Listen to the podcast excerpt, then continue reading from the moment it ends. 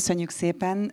Szeretettel köszöntök én is mindenkit magam, a Szkolár kiadó, a Margó, és a szerző Berényi Anna nevében is. Az nem titok, hogy mi már nem először beszélgetünk színpadon. Előző könyvét, a Richtert, a Richter Gedeon életéről szóló, hasonlóan életrajzi regényt is ketten mutattuk be kétszer. Egyszer nyáron, egyszer meg télen. Ezt most nem tudom, miért mondtam el, de talán csak azért, hogy most ősz van, és, és most Petőfiről írtál Anna regényt, és rengeteg kérdés felmerült. Mi is tegnap, ahogy még egy utolsó egyeztetést tettünk így a mai beszélgetés előtt meg is ijedtünk, hogy elég lesz ennyi idő, de valószínűleg elég lesz, mert amikor már nagyon belemerültünk, mi is a, a spoilerezés veszélyét éreztük, ami persze minden könyvbemutatón van valamennyi, és hát azért nagyjából az, hogy kicsoda Petőfi és milyen volt az élete, olyan nagyon sokat nem lehet benne spoilerezni, vagy olyan nagyon sokat nem ugrálhatunk, tehát pontosan tudjuk, hogy egy rövid életű figuráról van szó, és mielőtt mondjuk úgy komolyabban a könyvbe belekezdenénk, elmondanám azt is, hogy azt beszéltük meg előre, hogy valószínűleg fogunk egy rövid részt ketten felolvasni, mármint hogy egy kicsit én, egy kicsit Anna, mert egyikünk sem valami nagy felolvasó, és így talán um, elviselhetőbb lesz a, az egész a maga játékosságában. Csak én elengedhetetlennek tartottam, hogy mivel ez a könyv úgy tudom, hogy az első hivatalos olvasója az én voltam. Így van. Még mások számára nem ismert, és azért nagyon különbözik az eddigi munkáittól. Én nagyon sokszor fogok a beszélgetés során visszautalni a korábbi művekre, de mindig a Petőfi viszonylatában. És az első kérdés az magától értetődő és adódik is, hiszen Petőfi 200, az emlékévben járunk, minden Petőfiről szól, és Közben pontosan tudom, hiszen már a Richter kapcsán beszéltünk róla, hogy te ezt a könyvet már sokkal régebben elkezdted, mint mióta kitört volna a Petőfi forradalom. Tehát hogyan jött ez, a, ez az ötlet?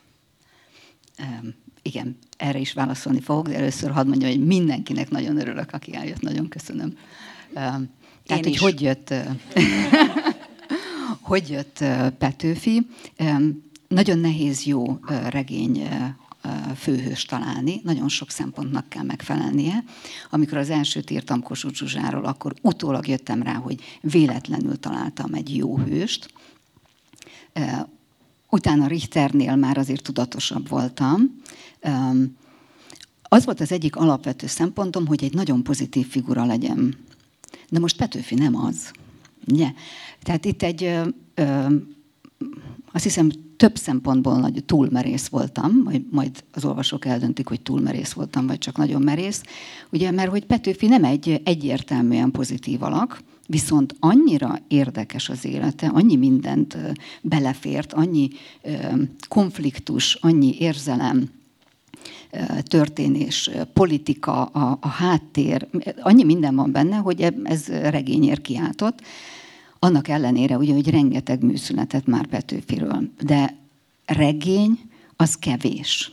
Tehát alig van, hogy, hogy regény született volna róla. Itt most két dolog is rögtön felvetődik. A, alig van. A legtöbbekről egy regény sem uh, születik. Uh, mikre gondolsz? Volt ezek közül bármelyik uh, előképe ennek a munkának? Vagy pontosan, én nem tudom, hogy pontosan hány Petőfi életrajzi kimondottan regény született Nekem a legutolsó olvasmányom így élt Petőfi volt, és ez egy nagyon szomorú sorozat volt. Mindannyian átrágtuk magunkat rajta. Én igazából nem, tehát én nem olvastam más regényt, csak tudok róla, hogy mondjuk a 20-as években született róla regény, amit újra kiadtak például.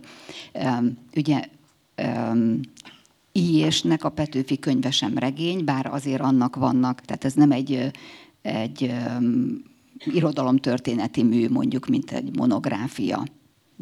De mm, tehát nem, nem, nem, direkt nem olvastam semmi olyat, ami, ami regényesen Petőfiről szól, hogy nevezessem meg. De ezt hogy lehet kibírni? Tehát, hogy... Nagyon egyszerű. Nagyon egyszerű, ugyanis annyi minden forrás van Petőfiről, tehát annyi mindent kikutattak már vele kapcsolatban. Ha, ha egy emberrel valaha kapcsolatba került, akkor már annak a családfáját is tudjuk. Mindent tudunk róla, minden napját, minden percét, és akkor az elején azt mondtam, hogy huha, ez így nem lesz jó, mert ez annyira sok információ, hogy el fog engem csábítani. Mert nagyon sok, nagyon jó történet van benne, de nem kapcsolódik hozzá. Úgyhogy végül úgy döntöttem, hogy két alapművet választottam ki forrásnak. Az egyik szerintem megkerülhetetlen ilyesnek a, a Petőfi könyve, úgyhogy az volt az egyik. A másik pedig a, a Kerényi Ferenctől a Petőfi Sándor élete és költészete, ami a 2014-ben jelent meg, tehát az egyik legutolsó, mostanáig legutolsó monográfia, ami nagyon szigorúan és nagyon szimpatikusan a tényekre koncentrál és, és nagyon-nagyon részletes, és minden addigi kutatást feldolgozott és magába foglalt. Úgyhogy én ezért erre a kettőre támaszkodtam. Természetesen végigolvastam az összes levelezését. Ugye ez az a kor, amikor mindenki levelezett, mindenki naplót írt, úgyhogy bőven volt mit olvasnom. Cifra mondatokat, Szerencsére ő nem annyira ciframondatokat írt, tehát ez volt alapvetően a forrásom. Tehát ezért bírtam ki, hogy nem olvastam róla többet, hogy, hogy nehogy elcsábuljak és elvigyen. Amikor a Richter könyvön dolgoztál, ott külön egy honlapon össze voltak gyűjtve a felhasznált források, és nagyon, tényleg a, a kutatásnak a menetét is ugyanúgy veled együtt végigkövethettük. És Petőfinél nem érezted ennek szükségét, hogy... Megcsináltam. És ez már elérhető? Igen, igen, igen. Ugyanúgy ott van a, a, a ott van a weboldalon, csak egy plusz fülön. Tehát Petőfinél is összeszedtem fejezetről fejezetre, hogy mi, mik azok a források, ami alapján megírtam egy-egy fejezetet.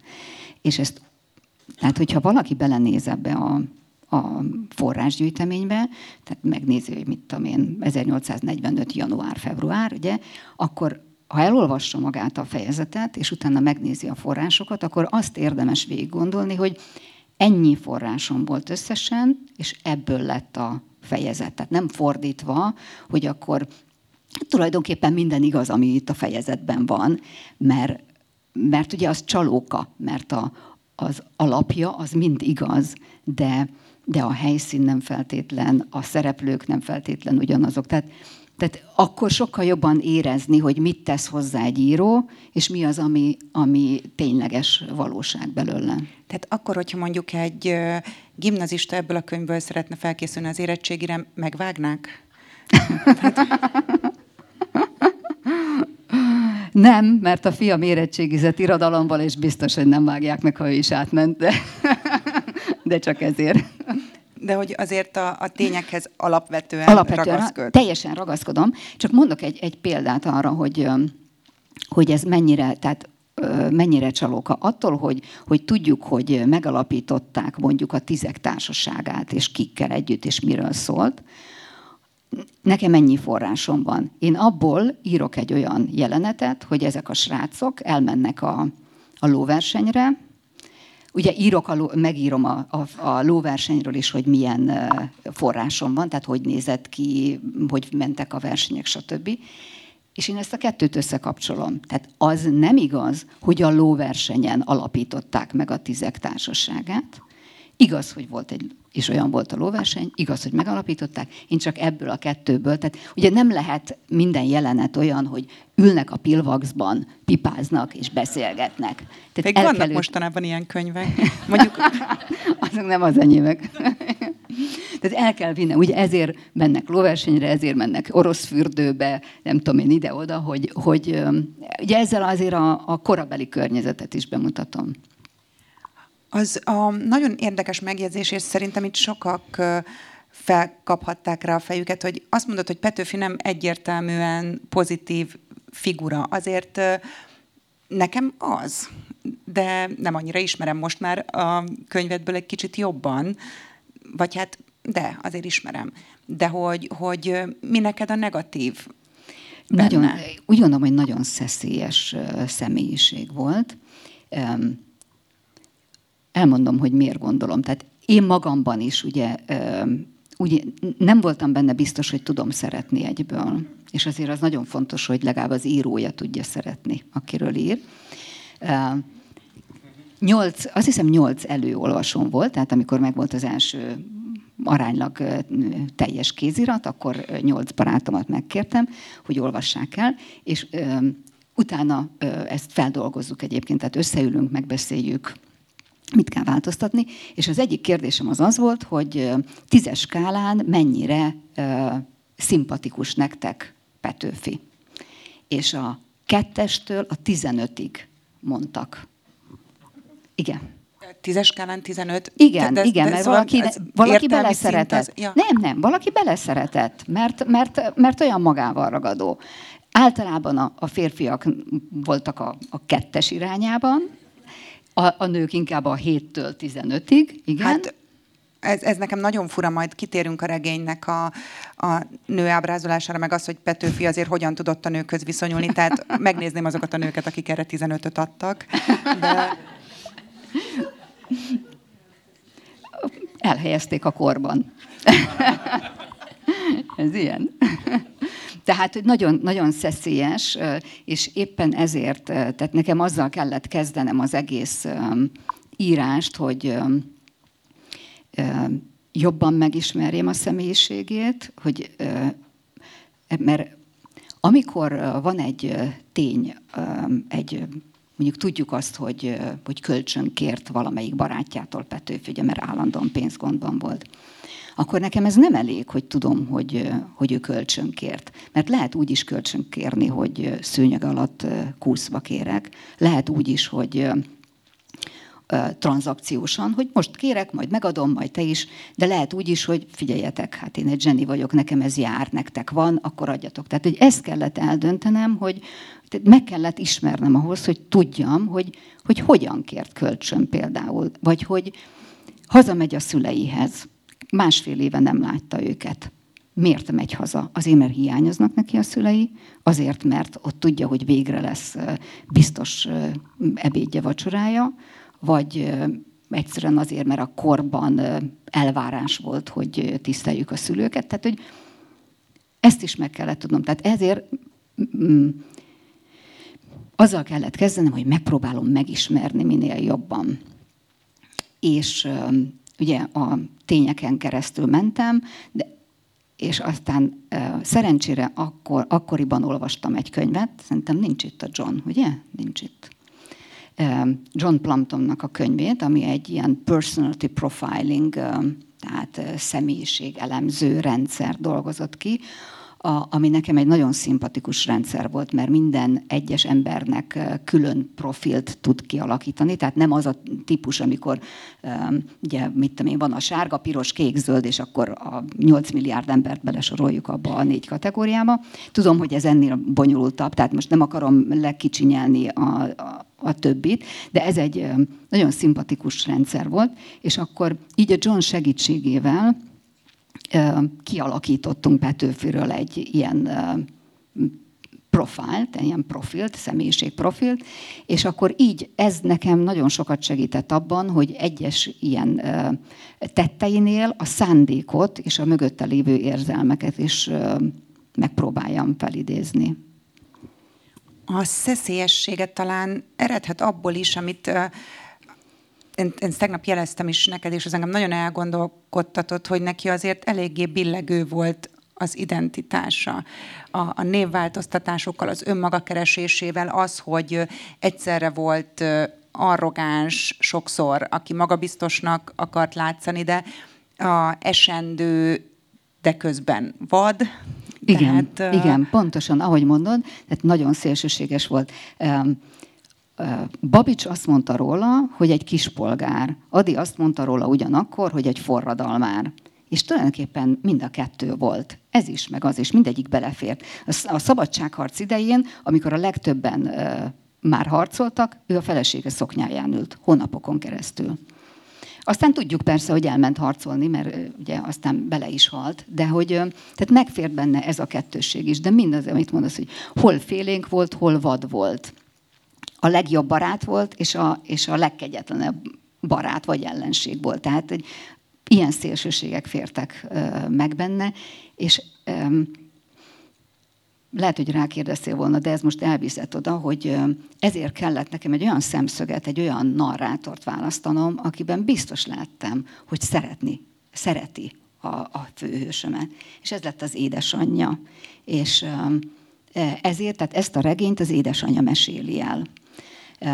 Ez nekem több dologból segítség volt ugye az, hogy ugye nekem is vannak fiatal felnőtt fiaim, tehát nagyon tudtam azonosulni az édesanyja szemszögével. Átmentünk ugye, én is néhány éve ugyanezeken a stációkon, a kisfiú, a kamasz gyerek, a fiatal felnőtt, aki keresi a helyét.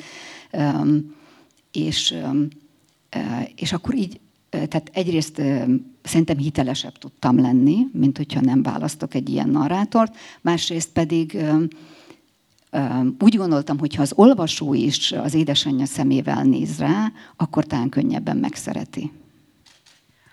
Fura pont a, a narrátor személye, mert eleinte engem nagyon zavart őszintén, hogy itt van egy anya, aki mindent tud a fiáról, aki mondjuk gyakorlatilag állandóan távol van. Tehát ez, ez te hogyan írtad át a fejedben? Igen, ugye tehát ez egy, hiába az édesanyja beszél, tulajdonképpen egy, egy omnipotens elbeszélői szemszögből mesélek, tehát az elmesélő mindent tud. Tudja azt, hogy éppen akkor Kossuth is mit csinált, meg azt is tudja, hogy tehát mindent tud hogy mi, mi járt a fia fejében, de a, nem tudom én, a Ben fejében is mi járt, ugye ezeket tudja.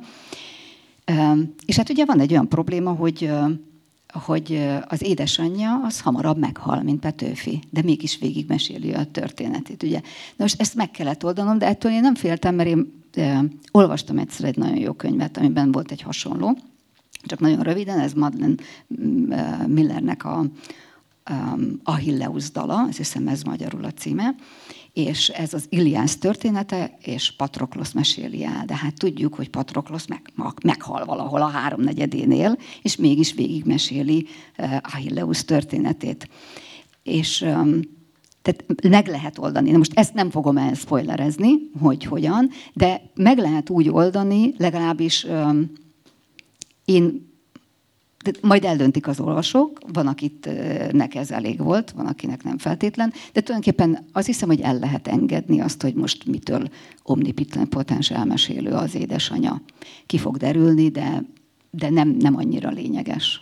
Igen, valóban el lehet engedni, és nekem úgy sikerült, de ez nem uh, tanács, hogy, hogy egyszerűen elvonatkoztattam attól, hogy ő, ő az anya, és azt gondoltam, hogy neked, mint írónak egyszerűen egy női hang kellett, Igen. egy női mesélő, és, és akkor itt van. mindegy volt, hogy az, az kicsoda, ez már csak egy játék, és egy fikcióban ez ugyanúgy belefér, sőt, én még eleinte meg is őrültem, hogy, hogy hát akkor, akkor a kiélt túl kicsodát, és akkor így még amikor a, a könyv elején tartottam, és, és nem is igazán értettem, hogy utána olvasgattam, és ez lehet, hogy az érettségim még akkor is rá vagyok erre fixálva, de ö, hasznos lehet.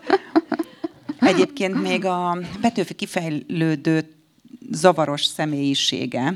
Ugye azért egy nagyon a, fura korba született ő bele, ráadásul a félig tót és félig magyar volt. És ő, ő tulajdonképpen teljesen tót volt, csak ugye az édesapja nagyon erősen nyomta, hogy magyarosodjon a család, de teljesen tót volt származásra. És ez úgy tudom, hogy, hogy kicsit, nem kicsit, tehát hogy rokonság, rokonítható a te származásoddal Igen. is, és hogy talán emiatt is választottad őt hősödül. Valószínű, tehát biztos vannak ilyen amit én nem elemzek magamba, de bárki más kielemezhet, ugye, hogy ugye az én édesanyám is Tóth, ő is hat éves koráig nem beszélt magyarul, tehát iskolában tanulta, és én még a, a nagyszüleimet hallottam rendszeresen tótul beszélni, bár ők is már magyarul beszéltek, és egyébként Petőfiék, bár egy jó 100-120 évvel korábbi Tóth családról beszélünk. Nem lehetett olyan nagyon nagy különbség egyébként az ő Tóth családjuk és az én nagymamám Tóth családja között, mert ugyanazzal abban a generációban magyarosodtak egyébként ők is, és így abban nagyon jó volt ugye, hogy a, az, az édesanyám volt a, a tót tanácsadóm, tehát a, a, az ételnevek, amik nem jutottak eszembe úgy, eh, ugye a, a, szavak, a megszólítások, ugye ezeket mind tőle kérdeztem. De nekem ezek is mind aláhúzták, mondom, a névváltoztatások, a, az apai kegyetlenség, tehát az nagyon kidomborodik a könyv, és én még sose gondoltam bele igazán az ő családi hátterébe, és talán ez a fajta, hogy minél előbb elmenni otthonról, minél előbb a saját utat járni, és ez a szeretetlen légkör, tehát az, anyu, az édesanyja felől a szeretet, az apja felől hát gyakorlatilag legalábbis a könyvedből a brutalitásig menő hidegség. Egy, egy brutális esetről tudunk, tehát ebből tudtam kiindulni, meg abból is, hogy tehát ezért abban az időben nem ez a mai majom szeretet most jó értelemben vett majom szeretet, mert én is úgy szeretem a gyerekeimet. De hogy nem ez volt jellemző ugye a, a családokban, és főleg az apa részéről a fiúk felé és későbbi levelezéseiben, napló megjegyzéseiben is kiderül, hogy, hogy, hogy még, még a 20 évei közepén is még vitatkozott az apjával, nem értettek egyet, de akár csak magában vitatkozott, meg akart neki felelni, bizonyítani akart neki. Tehát nem tudom, hogy mennyire volt, tehát persze mai szemmel durva volt az édesapja, szerintem akkori viszonylatban nem, de hát persze, hogy hatott a, nagyon is hatott igen az életére, ugye, mert a, a lényeget nem tudta elérni miatta, amit nagyon szeretett volna, hogy színész legyen. Milyen jó, hogy nem lett az, ugye? De ez, ezért ez, az, az vicces egyébként, hogy hárman voltak ugye haverok, az Orlai Petricsoma, Jókai és Petőfi. Orlai író szeretett volna lenni, Jókai festő, és Petőfi meg színész. Nekem ez is a, a tehát Petőfi zavaros identitása a könyvbe többször visszatér be is jelöltem, hogy akkor most ő ki valójában, vagy mi akar lenni, vagy, vagy hogyan, és, és ugye akárhogy mondjuk egy, egy mítikus figura ő már számunkra, de hát nagyon fiatalon meghalt, tehát 26 évesen, még abban a korban sem uh, alakultak olyan szilárd jellemek, vagy, vagy uh, szerintem igazságtalanul várunk tőle egy olyan kiforrott, erős uh, nem tudom, figurát, mint ami ennek mondjuk aranyt látjuk, vagy, vagy azokat, akik megérhették az időskorukat. Tehát, hogy utó, az utókor szemével a, te akartál egyfajta igazságot tenni a, a figurájával kapcsolatban? Um, ez nekem nagyon fontos, hogy én ne tegyek igazságot, és tehát um, úgy gondolom, hogy főleg egy Petőfin már annyi szemüveg van, ki hogy akarja láttatni, ki hogy akarja látni, és én meg az egyik célom az is, hogy le, szedjük le ezeket a rétegeket, szedjük le ezeket a csomagolásokat, nézzük meg, hogy milyen volt. Ugye ez hangsúlyozottan nem irodal, uh, irodalomtörténeti munka. Hangsúlyozottan nem az. Van benne természetesen uh, versidézet, mert azért úgy gondoltam, hogy anélkül ezt nem lehet, de, de semmi tehát amikor utólag, tehát az, az egy, egy utólagos narratíva, amikor azt mondjuk, hogy, hogy Petőfinek a tájköltészete. Ő nem úgy gondolkodott, hogy akkor nekem most tájköltészetem van, és akkor abban most ezt, meg azt így fogom ábrázolni. Tehát ugye nagyon szeretünk narratívát húzni mindenre, főleg ugye utólagos tudással, magyarázzuk a, a, a történéseket, a szándékokat az életében, és én megpróbáltam ezt elhagyni belőle. Úgyis mindenki, amikor elolvassa, akkor saját magának felépíti újra a Petőfi narratíváját, ami talán egy kicsit más, más lesz, mint ami eddig volt, mert többet fog megtudni a regényből, mint amit eddig tudott esetleg. Egyébként te magad követed az emlékév eseményeit, mert azért döbbenetes programok vannak. Tehát például közösségi legókirakás, akkor a, nem tudom, kiskörösi túrák, tehát iszonytató programok, meg készülnek a klippek, ugye hát most Petőfi film is um, készül, tehát elég sok arcát uh, igyekeznek kirakni, vagy megragadni a legkülönfélébb uh, módokon. És uh, engem az érdekelne, hogy um, ugye nyilván az is a célod, mert ez a könyv szerintem inkább szól a fiatalabbaknak, nem úgy, mint mondjuk a, a Richter, inkább a, az érettségiző korosztály, vagy a fiatal felnőttek azok, akiket szerintem ez becéloz, vagy rosszul látom, hogy tegyük egy Bár kicsit... csak. De hogy volt Szerintem nem egy... olvasnak. De hát akkor ki olvas? Idősödő nők? Mondjuk mi olvasunk. Köszi, igen. De, igen, én olvasom. De hogy volt-e olyan célod, hogy egy picit felfrissíteni, egy kicsit más perspektívából megmutatni, és ezáltal valami, tehát nem túl ezen a legózásokon, meg ezeken a gyógy Petőfi trendi képeken, mert szerintem ez is zsákutca. Ugyanúgy, ahogy a Petőfi Sándor gatyába táncol, ezt ugye mi, mi így ismertük meg őt annak idején, de hogy, hogy az se egy jó út. Vagy hát nem tudom. Igen. Um, tehát nem mondom, hogy nem jó az, amit úgy gondolom, hogy a mostani uh, Petőfi uh, programok, alkotások, ugye azok a, a má, mából közelítik meg, a mára releváns dolgokat keresik benne, és alapvetően így dolgozzák föl. Legalábbis amit én láttam, úgy érzem. Én pont ezt akartam elkerülni, tehát, hogy nem. Megnézem pontosan, mi történt, és beleélem magam, és leírom. És utána mindenki döntse el, hogy szerintem milyen ember volt. Ugye ezt mindig mondom, hogy ahány olvasó, annyi regény, mindenkinek mást fog mondani amikor felhívtál és elkezdtünk beszélgetni a könyvről, akkor is azt mondta, hogy hú, de jó, hogy az Orsi ezt is benne látja. Azt a de jó. Tehát, hogy mindenki mást lát bele.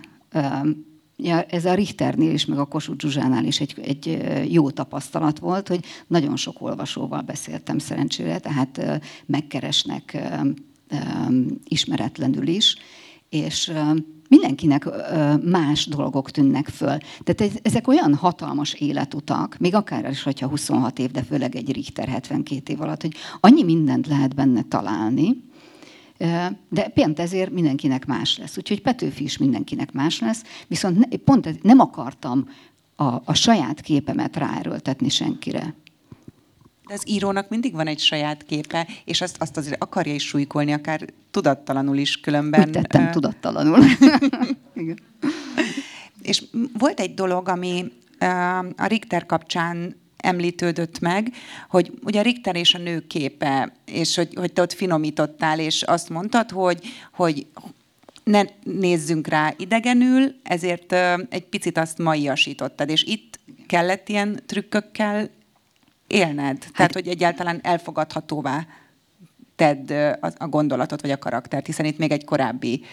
Igen, igazad van, és lehet, hogy ez akár kritikaként is felhozható. Ugye. Tehát aki ezt nem, nem hallotta, tehát Richter kapcsán, ugye azt kellett eldöntenem, hogy a, a a mai normák és a mai értékrend az nem ugyanaz, mint volt Richter korában. Természetesen még inkább nem az, ami volt Petőfi korában. És hogyha ha én a, úgy írtam volna meg mondjuk, hogy hogy beszélt Richter a munkatársaival, akkor egy, egy hamis kép alakul ki az olvasóban róla, mert azt ma egy egy arrogáns, vagy esetleg lekezelő stílusnak éreznénk, holott az akkor teljesen természetes volt, és az lett volna megdöbbentő, ha nem így beszél vele.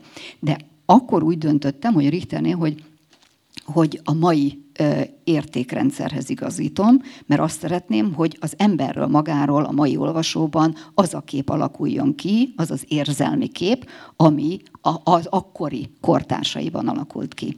Na most Petőfinél ez ugye nem éreztem akkora különbséget, vagy itt az értékrendben, itt alapvetően igen, hogy hogy kezeljük a nőket, meg, a, meg mondjuk a szüleinket tulajdonképpen, azt hiszem ebben van nagy különbség. És itt az, hogy ő hogy kezelte a nőket, ezt nem akartam mai szintre hozni. Tehát igenis nézzünk szembe vele, hogy akkor ez, akkor ez így ment. Számomra ez borzalmas volt olvasni, és közben meg minden más az valóban hamisítás lett volna. És nekem a, most ez a könyvben, én azért is öltöztem a Szendrei Júliának, hogy egy picit uh, én, én, én őt jobban megszerettem az írás által, tehát nagyon jól vagy finoman van megrajzolva az ő alakja, és kicsit úgy meg is sajnáltam, hogy, hogy ennek a fura fiúnak a, a hálójába került, akinek voltak éppen tök mindegy volt, kit vesz feleségül. Tehát, hogy ő megkérte Priel Cornélia kezét, és jó düböl, de hogy, hogyha úgy adódik, el is veszi. Tehát, hogy ö, utcalányokkal ö, henterget, voltak éppen mindenki tetszett neki, és ö, utána ott hagyta szegény özvegyen.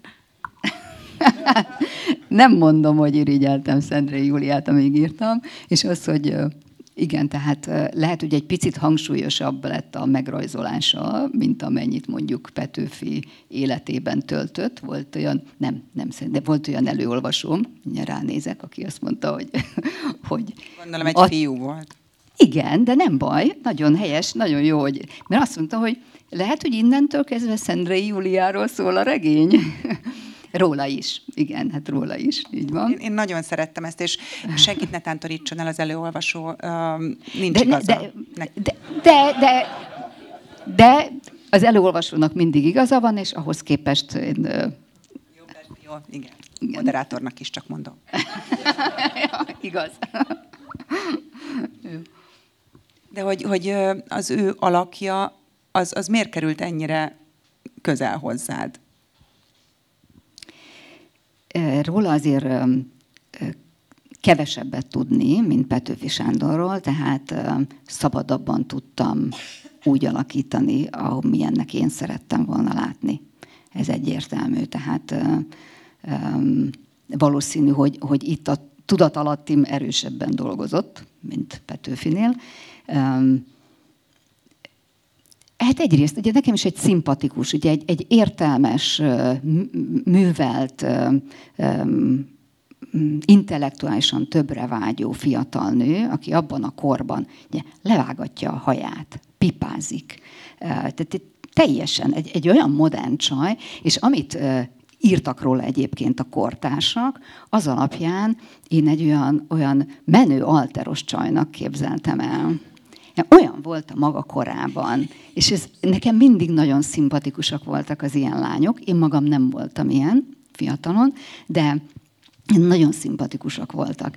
És, és valahogy úgy éreztem, hogy ő barátnőm lett volna.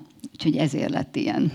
Nekem is ő tényleg nagyon jó fej lehetett volna, és plusz még, hogy elviselte ezt a kis vékony hormonbajszos fiút, szóval az úgy kemény.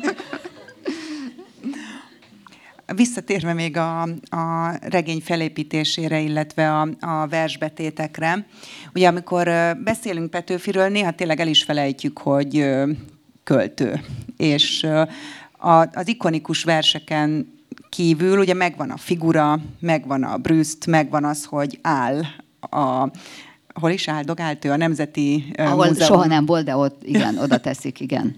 Igen, soha Igen, nem tehát hogy, hogy tényleg ilyen pillanatképeket látunk róla, és szoborba faragva az ő ö, arcát, és ö, ne, nekem nagyon tetszettek a kiemelések, a versek, ahogy ezeket kiválogattad, és hozzád például az ő költészete az, az hogy áll? Na ez is egy nagy kihívás volt nekem. Én nem szerettem Petőfi költészetét igazán. De Kerényi Ferencnek ez a monográfiája, ez ebben is nagyon kiváló. Tehát látszik, hogy ha valaki ért hozzá, akkor az megtalálja, hogy mitől jó ez igazán. És ebben ez a könyv, ez nagyon nagy segítségemre volt. Tehát olyan gyönyörű gyöngyszemeket emelt ki, a, ugye ott, se, ott is csak egészen keveset tudott, jóval többet persze, mint én, de azért az életműhöz képest kevés dolgot tudott bemutatni egy monográfiában, de az igazi gyöngyszemeket emelte ki, és így megszerettette velem. Úgyhogy most már szeretem. Meg hát azért ezeket a verseket is a maguk korába kell nézni, és ez csak azért volt fontos megkérdeznem, mert beszélnek is sokat a versekről, meg a kiadatásról, meg arról az ellenállásról, ami ezeknek a verseknek a megjelenését kísérte a köztudatban. Tehát az forradalmi tett volt akkoriban ilyen egyszerűen írni, és ott kárhoztatják is, hogy hát ezt még egy paraszt is megérti. És voltak éppen itt ugye már is rokonságba kerül, ezt már sokan emlegették mondjuk a mai szlemmerekkel, vagy a, mondjuk akár a, tényleg a rap, rapperekkel, vagy azokkal, akik a legegyszerűbb nyelvet hozzák be a költészetbe, és hát akkor innen át is tudunk oda kötni, hogy a Petőfi úgymond használata, és az ő, hogy hogyan fakad ez az ő szellemiségéből, illetve hogyan nem fakad. Mert számomra az nagyon izgalmas például, hogy, hogy a politika hogyan, nem akarok nagy politizálni, csak ez kicsit ki kell erre térnünk, hogyan sajátítja ki most szabadság, szerelem, amikor a tüntetésekről egyáltalán a híradóba is, mondjuk Max, most a tanártüntetésről a 12. hírben volt a, az M1-en. Tehát egy olyan figura, akit most azért inkább elhallgattatnának, és nem raknának be a köztévébe. Igen, tehát, ő, tehát ezzel szembe kell nézni. Egyrészt ő tót volt, nem magyar, magyar lett, azt választotta, másrészt pedig radikális liberális volt. Hozzá kell tenni, hogy abban a korban azok az értékek, azok a politikai értékek, amiket ma felosztunk a két oldal között, tehát Isten haza család, és te, jogegyenlőség, sajtószabadság, szuverenitás, ilyesmi, ezek egyben léteztek. Tehát a, a radikális liberalizmus ezt egyben jelentette. Nem külön, ezt nem is tudták elképzelni, hogy ezt ketté lehetne vágni. És ugye Petőfi nem volt politikus alkat, politik, politizált, mert a 48-as forradalom után ugye megalapult egy csomó bizotmány, meg, meg bizottság, meg néhányban részt vett és dolgozott bennük, de alapvetően nem volt egy politikus alkat, és végül nem is, bár mm, képviselőjelölt is volt, nem választották meg. Tehát annyira politikával, mint mint tevékenységgel nem foglalkozott, inkább ér, érzelmeiben politizált. Hiszem. De azért az a két mondat, hogy szabadság, szerelem, az két elég erős állítás, tehát hogy a mögé fel lehet sorakozni, nem? Nem kell nagyon több. Igen, igen, de ez is az egyik célom, aztán remélem nem csak áltatom magam, hogy aki mondjuk elolvassa ezt a könyvet, akkor az, az tehát ezeket újraértékeli magában. Tehát, hogy, hogyha megint mondom, lehántjuk róla a mai csomagolást, és megnézzük, hogy milyen volt ez korábban, akkor, akkor egy tisztább képet is kaphatunk, vagy újra csomagolhatjuk magunknak. Szabadság, szerelem, Isten haza család, sajtószabadság, stb. Ezeket. Kanyarodjunk egy kicsit vissza ahhoz, hogy a kor is megvan neked, hiszen Kossuth Zsuzsanna is Hát, kortársa volt teljesen, igen. Igen, és van. miért vonzott ennyire ehhez a korhoz? Jó, Richter egy kis elugrás volt, de... Richter kora sokkal jobban tetszik, sokkal jobban vonzódok hozzá. Ez kihívás volt nekem, annyira nem vonz ez a kor, de megszerettem. Megtaláltam benne, benne a modernitást. Tehát ugye Richter korát azért imádtam annyira, mert akkor lett a világ modern. Tehát ahhoz képest ma nem vagyunk sokkal modernebbek, mint ahogy mondjuk a 20-as, 30-as években tényleg moderné vált a világ. Petőfi esetében még nem, de a, a mai modernitás csíráit ott találjuk meg. És hát ezeket szépen a két regény írása közben találtam meg, és így megszerettem a kort. De igazából a főhőseim miatt fordultam a korhoz, és nem fordítva. Közben uh, szerintem a felolvasása sajnos nem fog idő maradni, mert uh, öt percünk van, nem tudják, miről maradtak le. De még uh, egy kicsit a szerkezetről akkor, mert maximálisan kihasználjuk a, azt az időt, ami, amink van. A, ugye a Richter egy nap játszódik, és uh, nagyon, az egész könyvnek van egy nagyon komoly üzenete és kiállása az emberség és az emberi értékek mellett. Itt követed az időrendet. Tehát gyakorlatilag születéstől halálig megyünk, az évszámok itt is nagyon fontosak, és a, ez, az, ez a fajta időrendiség, vagy ez a fajta szerkezet, amit itt alkalmaztál, egyértelmű volt számodra, és a, a dátumok, tehát mi ez a nagy vonzódásod a dátumokhoz?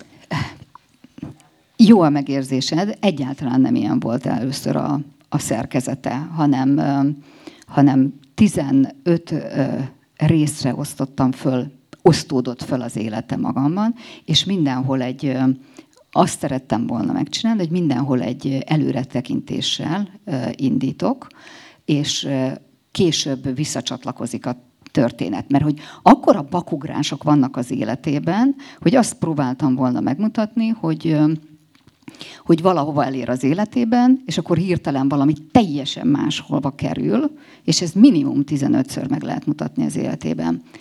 Nem sikerült, tehát át kellett írnom az egészet. Nem volt igazán jó, nem, nem ült úgy, és ezért lett ez a teljesen lineáris szerkezet, és az, a, az évszámok pedig egyszerűen az olvasót segítik ez azért van. Nem nekem, hanem az olvasónak van, és akkor itt egy a, a kedvenc lábjegyzetemet hagyd tegyem ide, hogy én igenis olvasóbarát módon szeretek írni. Tehát tudom, hogy a mai irodalomnál, hogyha egy kritikában leírják azt, hogy olvasóbarát, az a legnagyobb kritika, az a legsúlyosabb vád, ami érhet egy szerzőt, de én ezt vállalom. De te azt is vállalod, hogy ezek nem úgy regények. Tehát, hogy azért a te könyveid az ismeretterjesztés, illetve az ilyen regényes életrajzok, tehát, hogy mondjuk nem akarsz egy bonyolult felépítésű, kimondottan kortárs regényt írni. Nem? Igen, tehát ez... igen, igen. Tehát olyan szempontból úgy gondolom, hogy, hogy egy ilyen regénynek a főhősről kell szólni, nem az íróról. Tehát nem arról kell szólnia, hogy milyen fantasztikus nyelvezetet tudok kialakítani, milyen egyedi szerkezetbe tudom az egészet rakni. Nem rólam szól ez a regény, hanem Petőfiről, Richterről, Kossuth Zsuzsáról.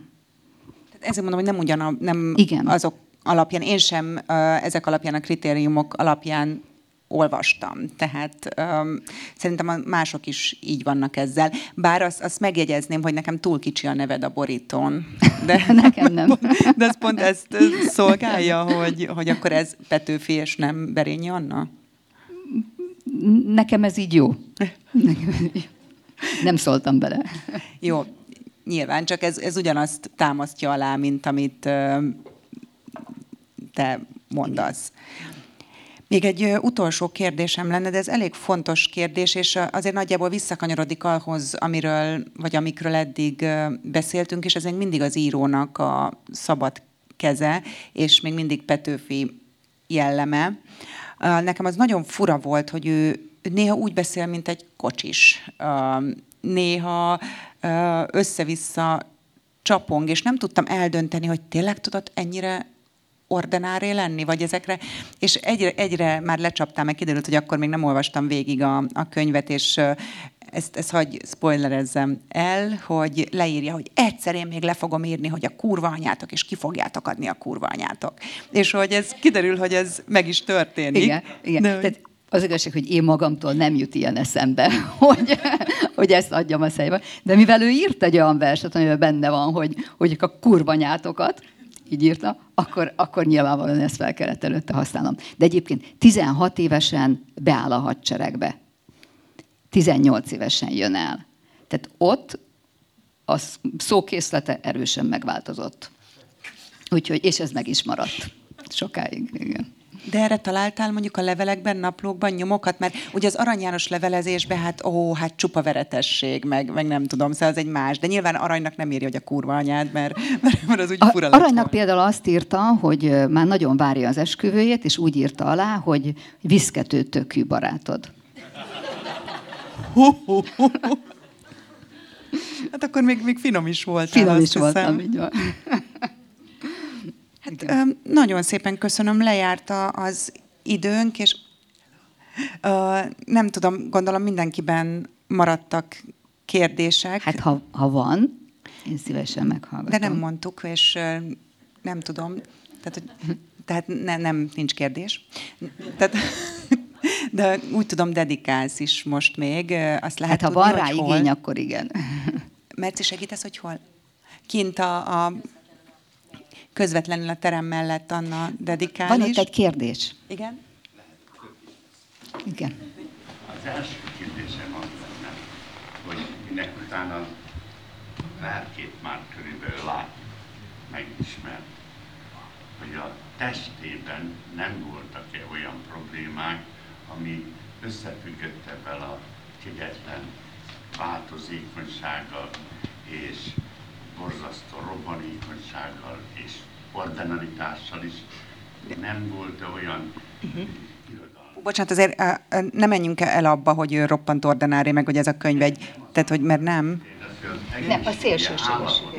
Én olyan, valamikor a magyar tanárom egyszerű mondta, hogy legszebb bordarokat Petőfi írogatta, de senki nem tudja róla, hogy a kocsmában ment helyet rendel, mert gyomrával állandóan panaszkodik. És érdekes volt, mert meg hát ennek kapcsán az élettan, meg ilyesmi, hát a gyomorpanaszok meg ezek, ezek úgy kiváltanak az emberekben ma is. Ugyanilyen borzasztó viselkedő, hogy van-e valami? Van, igen. Ugye, tehát az, hogy 16 évesen bekerült a hadseregbe, és ott nagyon komolyan megbetegedett, tífusz is kapott. Sajnos azt nem lehet eldönteni, hogy melyik tífuszt kapta, de én azt mondtam, hogy a hastífusz volt. Egyszerűen leírásokból ugye kétféle tífusz van, és a, én a hastífuszra tippeltem, és az megviselte a szívét, tehát a, világ életében gyenge volt a szíve utána, és ez elő is jött. Azon kívül nagyon sokszor volt tüdőgyulladása, ezt tudjuk, de hát ebben a korban, egyébként amikor Kossuth Zsuzsáról írtam, akkor lepődtem meg először, hogy ezek állandóan betegek voltak. Tehát Kossuth is, még amikor a Habsburg ház trónfosztását kimondta, akkor is köhögő rohammal küzdött. Tehát állandóan betegek voltak. Petőfi is ugye beteg volt. Hát leírom, ahogy ugye télvíz idején egy szálinkben Debrecenből elgyalogol Budapestre, vagy Pestre akkor még, és hát persze, megfázott. Nagyon beteg volt sokszor. Az, hogy, hogy ez mennyiben befolyásolta az ő személyiségét, hát igen, nem tudni. De lehet, persze. Egyébként sajnálom, hogy, hogy nincs több kérdés időm, én csak viccben mondtam, hogy kérdezhetünk, mert el kell hagynunk. Nem, mert, de nem, mert el kell hagynunk el a termet. Tehát így is az utolsó öt percet azt kisírtam. Jó, tehát, hogy mert 45 értem. percet maradhattunk volna. Sajnos ez nem az a terep, de gondolom még lesznek könyvbemutatók, és lesz olyan, talán, tehát tényleg nem szeretném senkibe se elvágni a szót, csak kénytelen Kimegyünk, vagyok. és akkor és akár kint is a dedikáláson Igen. lehet Annát kérdezni, és még biztos lesz rá mód, vagy, vagy a, a, az oldala Szabadon, vagy olyan nyilvános fórumokon, mert nagyon sok kérdést felvet ez a könyv, és nagyon érdekes olvasmány, bocsánat, hogy az ordináriság felé tereltem, mert ez nem igaz, csak néha erős a, a szóhasználata, de hát ez a Petőf, Petőfiből magából fakad. Tehát olvassák és szeressék a könyvet, Anna pedig kint dedikál. Köszönjük szépen a figyelmet!